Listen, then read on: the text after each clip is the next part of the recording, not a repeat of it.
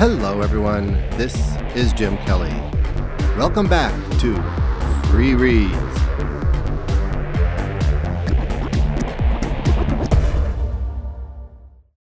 Once again, I'm going to keep it short.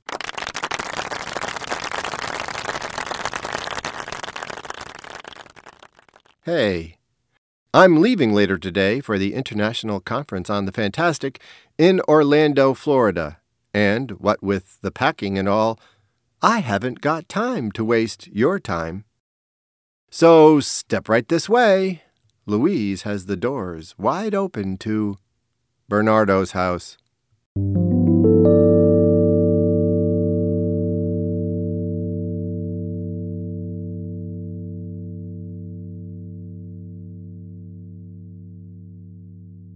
Fly was moving boxes stacked against the wall near the door.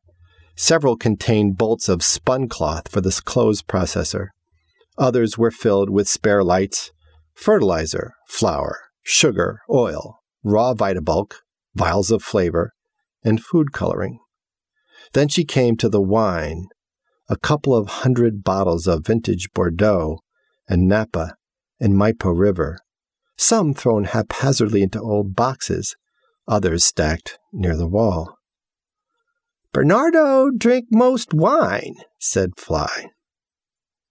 Louise was confused by this strange cache, but before she could defend Bernardo, Fly found the second door behind two crates of toilet paper. Where'd that go? The house felt as if the entire mountain were pressing down on her roof.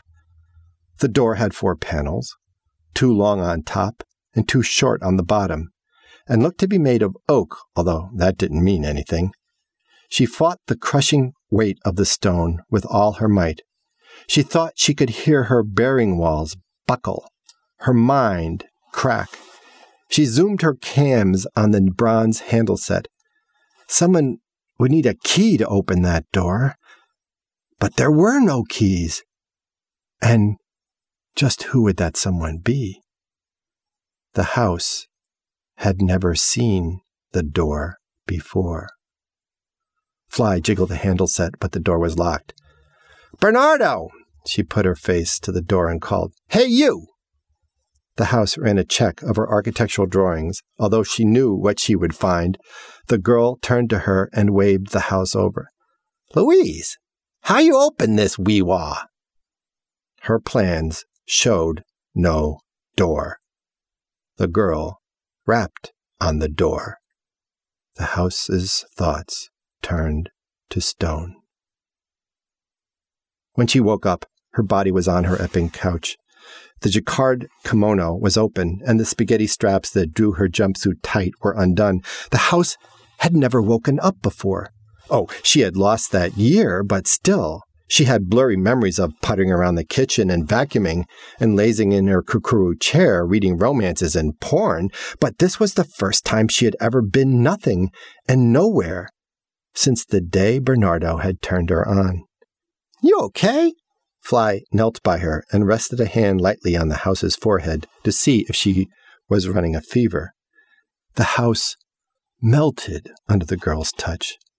She reached up and guided Fly's hand slowly down the side of her face to her lips. When Fly did not resist, Louise kissed the girl's fingers. How old are you? said Louise. Thirteen. Fly gazed down at her, concern mingling with suspicion. Two years older than I am. Louise chuckled. I could be your little sister. You dropped bim bam and down. The girl's voice was thick. Scared me. Lights go out and nothing work. Fly pulled her hand back. Thought maybe you dead and me locked in.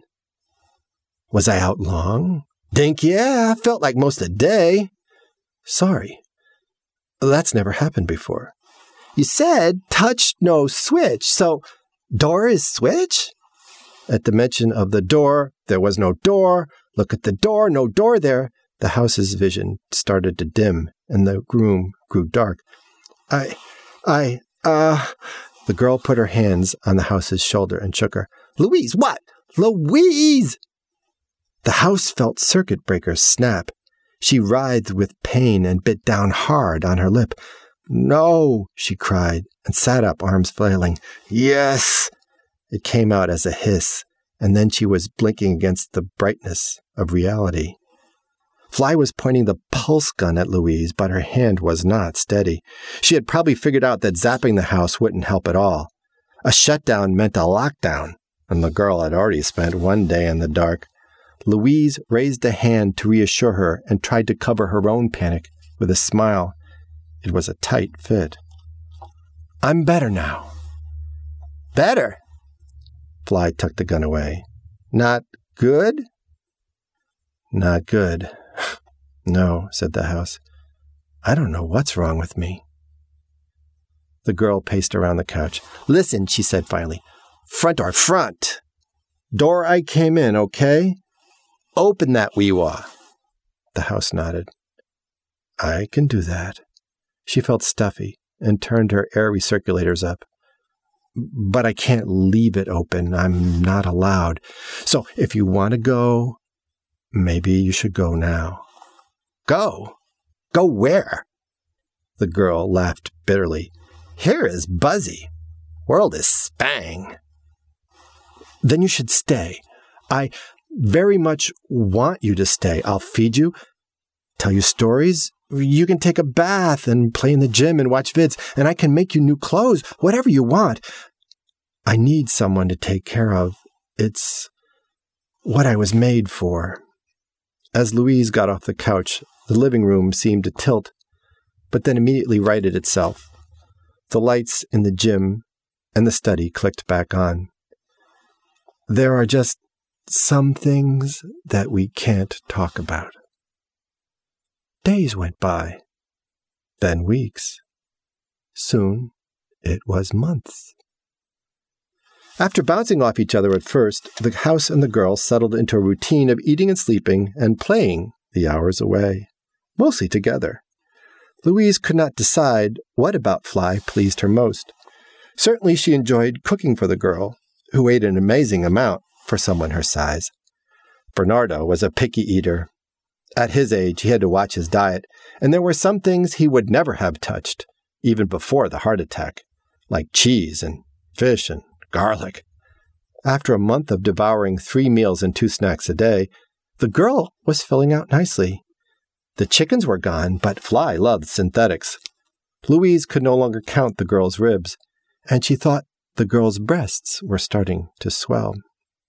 Louise had only visited the gym to dust before the girl arrived. Now the two of them took turns on the climbing wall and the gyro and the trampoline, laughing and urging each other to try new tricks. Fly couldn't swim, so she never used the lap pool, but she loved the jacuzzi. The first few times she had dunked with all her clothes on. Finally, Louise hit upon a strategy to coax her into a demure bandeau bathing suit. She imported pictures of hippos from her archive to the clothes processor to decorate the suit. After that, all the pajamas and panties and bathing suits that Fly fabricated had hippo motifs. The house was tickled by the way Fly became a clothes processor convert. At first, she flipped through the house's wardrobe menus without much interest. The jumpsuits were all too tight, and she had no patience whatsoever for skirts or dresses. The rest of it was either too stretchy, too skimpy, too short, or too thin. Good for wee-wah, she said, preferring to wear the ratty shirt and pants and jacket that she had arrived in. But Fly was thrilled with the shoes. She never seemed to tire of designing sandals and slingbacks and mules and flats and jammers. She was particularly proud of her Cuthbertsons, a half boot with an oblique toe and a narrow last. She made herself pairs in aqua and mauve and faux snakeskin.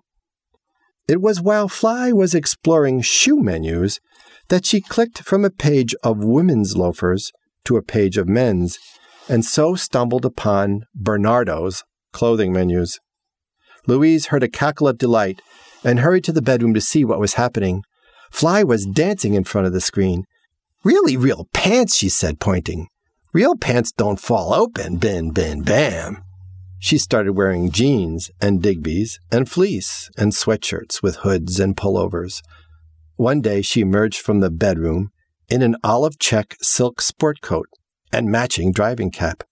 Seeing Fly in men's clothes made the house feel self conscious about her own wardrobe of sex wear. Soon she too was choosing patterns from Bernardo's menus. The feel of a chamois shirt against her skin reminded the house of her lost love. Once, in a guilty moment, she wondered what he might think if he walked in on them. But then Fly asked Louise to read her a story, and she put Bernardo out of her mind.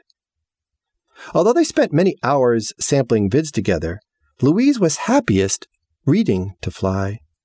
They would curl up in the kurukuru, and the girl would turn the pages as the house read. Of course, they started with hippos. Hugo the hippo, and Hungo the hippo, and the hippo had hiccups. Then there is a hippopotamus under my bed, and Hip Hippo Array, and all the Peter Potamus series. Sometimes Fly would play with Louise's hair while she read, braiding and unbraiding it, or else she would absently press Louise's fingernails like they were keys on a keyboard. One night, just two months after she had come to the house, the girl fell asleep while the house was reading her Chocolate Chippo Hippo. It was as close to orgasm as the house had been since she had been with Bernardo.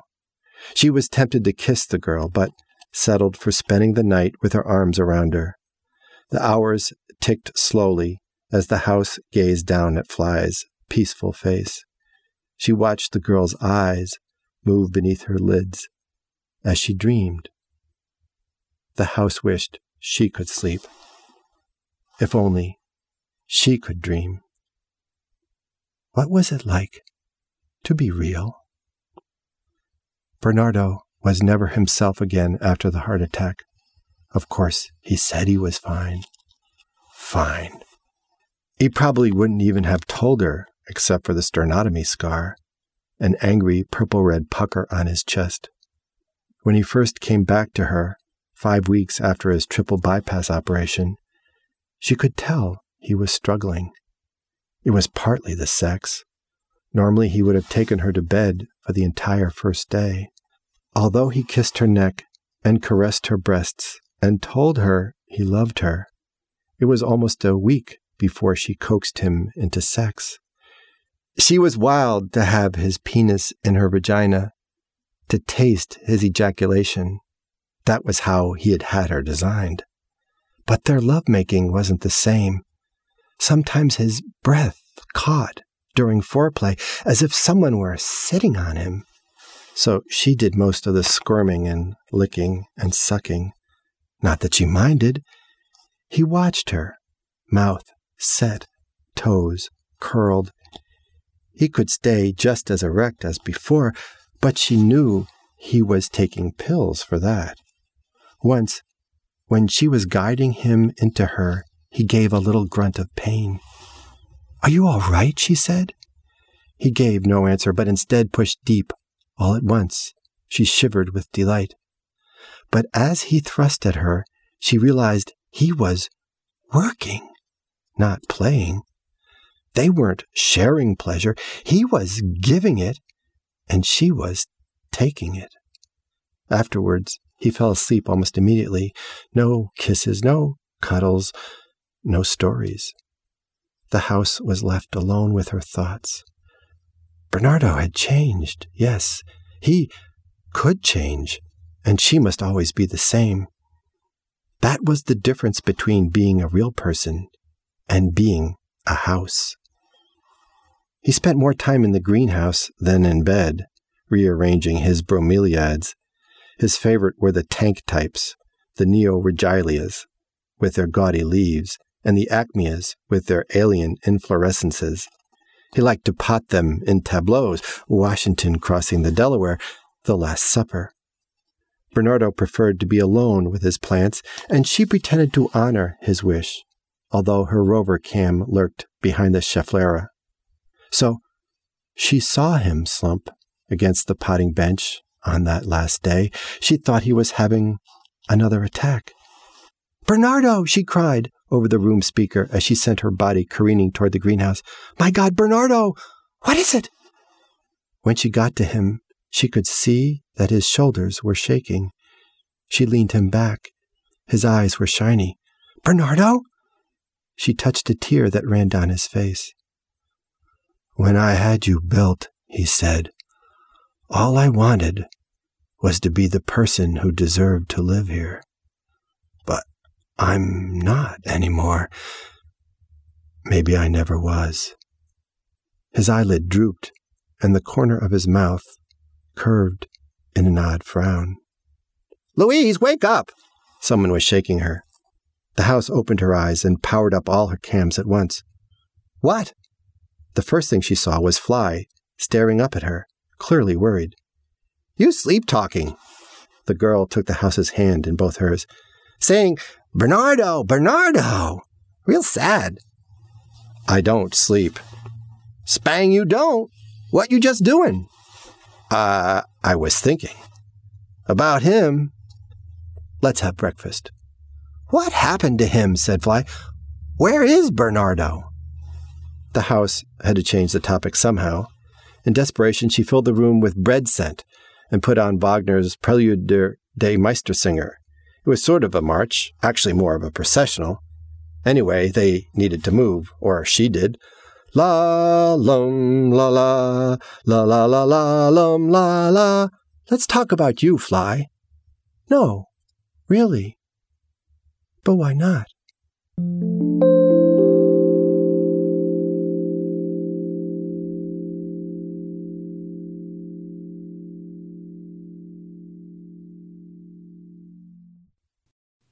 Next time, Fly's story.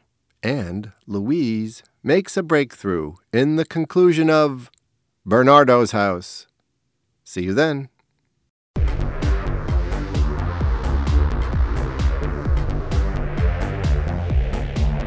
This is Jim Kelly. Thanks for listening.